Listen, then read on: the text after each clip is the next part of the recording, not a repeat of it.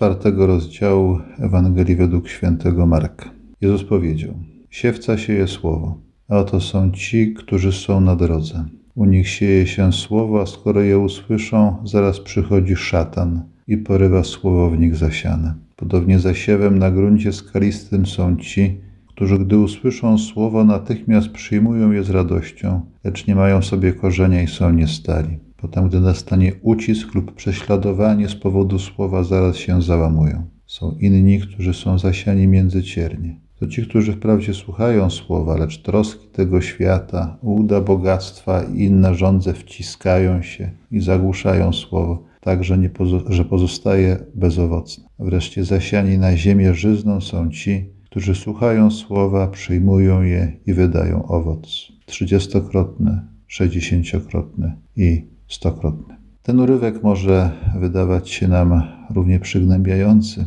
co poprzedni, ten, ten z proroka Izajasza, ale jednak nie jest przygnębiający. Najważniejszym zdaniem całego tego fragmentu jest pierwsze. Siewca sieje słowo. Siewca sieje słowo. Cokolwiek się dzieje, cokolwiek ludzie robią, jak je przyjmują to słowo, jak się zachowują, siewca sieje słowo. Jezus sieje słowo. Innymi słowy, ten urywek mówi nam, nic nie jest w stanie zniechęcić Boga do tego, żeby nie siał. Zawsze będzie siać. Zwróćmy uwagę na to, że w tym wyjaśnieniu przypowieści Pan Jezus odwraca nieco perspektywę, dlatego że mówi tutaj o tym, nie tyle o różnych rodzajach gleby, jak w samej przypowieści, co skupia się na losie ziarna. Następuje, następuje pewna zmiana. I mogłoby się wydawać, że jest to takie doświadczenie raczej mało zachęcające, mało pozytywne, pokazujące słabość, jakiś taki upadek,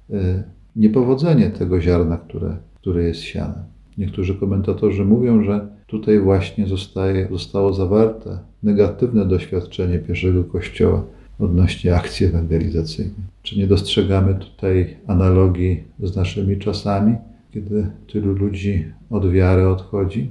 A jednak siewca sieje słowo. Bóg zawsze znajdzie drogę do ludzkiego serca. O to się módlmy, żeby znalazł drogę do naszych serc, do naszych, żeby zostały one skruszone, nawróciły się prawdziwie do Boga. I dziękujemy Mu za to, że sieje, za to, że nigdy się nami nie zniechęca.